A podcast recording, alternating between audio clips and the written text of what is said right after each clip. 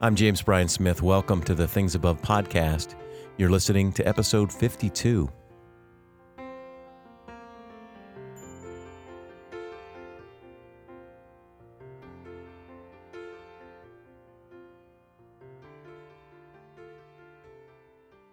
If you missed the pilot episode or this is your first time listening, this is a podcast for what we like to call mind discipleship.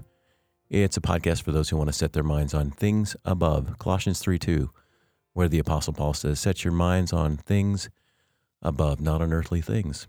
For you died and your life is hidden with Christ in God.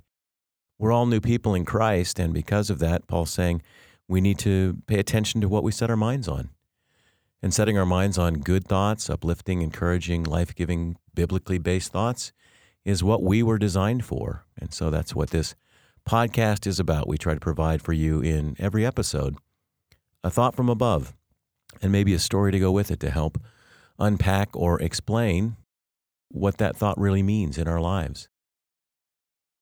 Today's thought from above is this keep your eyes wide open.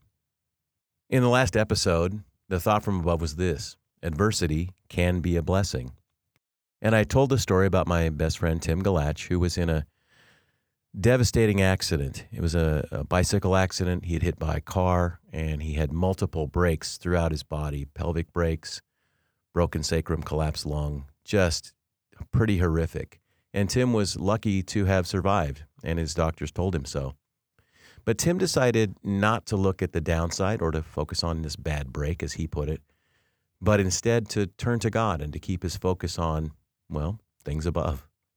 Tim's healing was shocking to all of his caregivers. I mean, he lit up the hospital, as he always does, and all the doctors and nurses said that his attitude and his faith and his appreciation for even the small blessings in life inspired them. I ended episode 51 by quoting Tim, who said, This much I know. Some say I caught a bad break, but that's not how I see it. I know more clearly than ever that I have a chance to make a difference with my life, and I'm going to do that. I also told you at the end of episode 51 that you'll want to be sure and listen to episode 52, this episode, because the story of what happened next is an incredible story of the power of God at work in us when we stay awake and open. So, in my best Paul Harvey impression, and now the rest of the story. On July 30th, 2019, less than three months after Tim's accident, Tim took his 90 year old father, Joe, to church as he does every Saturday evening. The church service, Tim would say, was inspiring, and the sermon even more so. The pastor preached about King David, and his primary point was this God uses us, even with our flaws, to do great things. Tim left the service, he said, ready to do something great. He had no idea.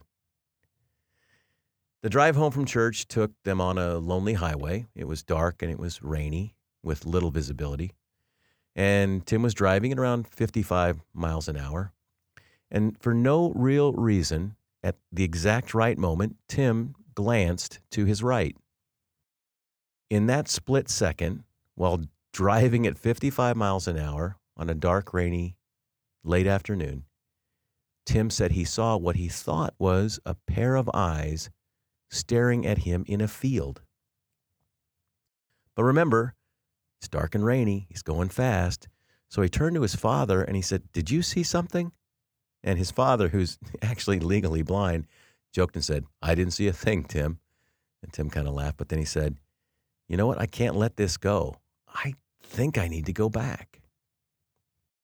When he went back to where he thought he saw something, he stopped his car and he walked out into the field. Sure enough, there was a person there. It was a young man who was lying on his back in great pain and fighting for his life. Tim immediately called 911, and Tim's dad, Joe, with his limited eyesight, sort of stumbled onto something, and guess what? It was a smashed up bike. This young man, just like Tim, had been riding a bicycle and was hit by a car. But in this man's case, whoever was driving that vehicle didn't stop and just took off. Tim knelt down and said, Don't be afraid, man. I'm with you. I got you. Help's on the way. Hang on. Tim said that he could see right away that this accident was in many ways even worse than his own, and that this man could barely move. While they waited, Tim learned this young man's name, which was Bernie.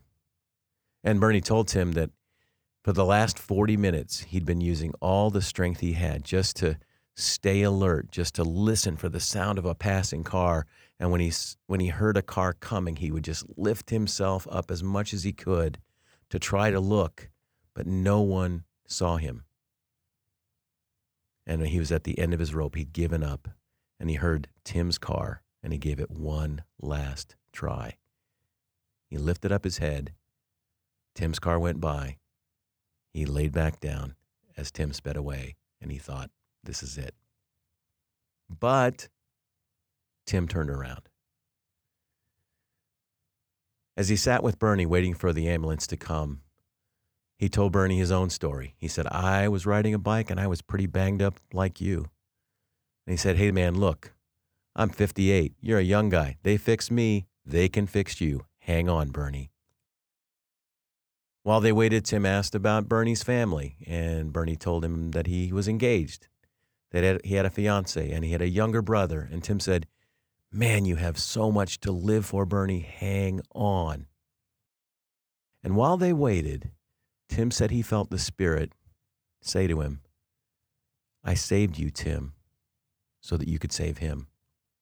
I used your eyes because you're the only person who would have seen him.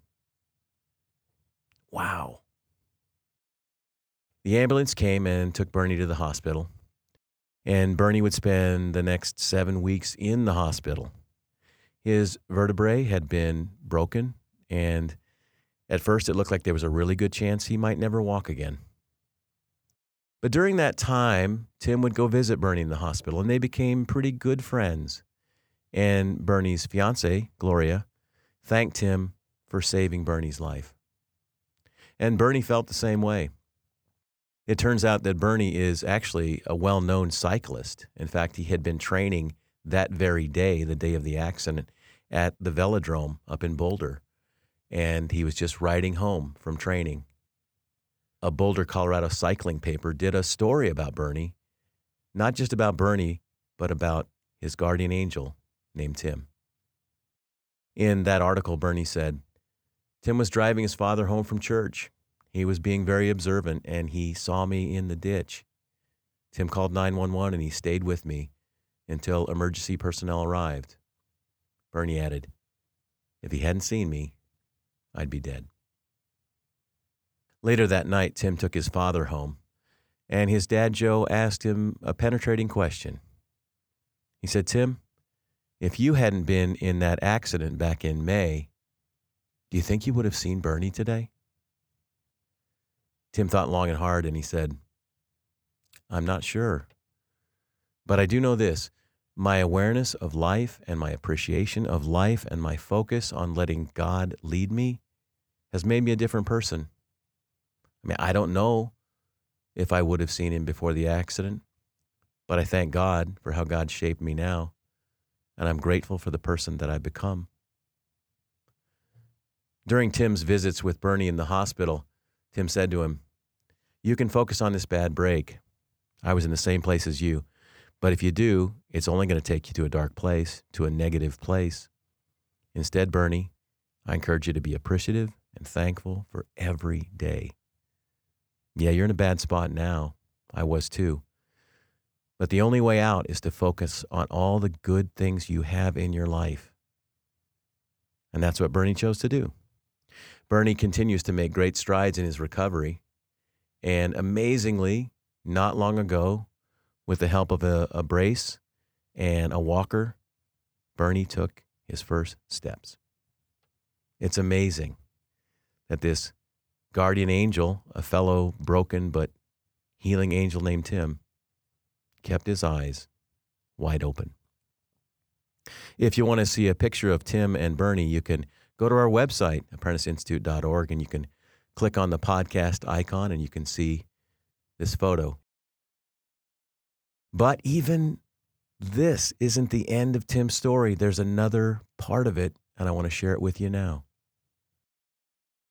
As you may remember, Tim was also hit by a car, and he was hit by a woman whose name I'm not at liberty to share because of her privacy. But I will tell you that this woman, unlike the person who hit Bernie, didn't drive away. And in fact, she stopped to help Tim, as did many others, thankfully. But this woman who had hit Tim and stopped to help him was completely shaken by what had happened. I mean, at first she thought she killed him, and then she thought he's paralyzed for life. And so what happened was Tim spent the first few minutes after the accident consoling this woman, saying, It's okay. I'm going to be okay. Tim had his wife Lori call this woman periodically just to say, I want you, Tim wants you to know he's doing well. He's doing well. And the woman shared with Tim's wife Lori that ever since the accident, she'd had trouble sleeping. She just couldn't sleep since the accident. So just a few days ago, Tim had Lori set up a meeting with Tim and this woman who hit him. And when they met, this is what Tim said to her. I wanted to see you face to face because I want you to see me and how I've been healing. I want you to see me walking. I want you to see that I'm doing really well. And I want you to know this I forgive you. And all I want is for you to be able to sleep. During their conversation, the woman turned to Tim and said, What can I do for you? And this is what Tim said Forgive yourself. He went on to say, You and I, we're now connected forever. Let's let that be a good thing. I'm fine, and I want the same for you. And then Tim told her the story about Bernie. She wept through the entire story.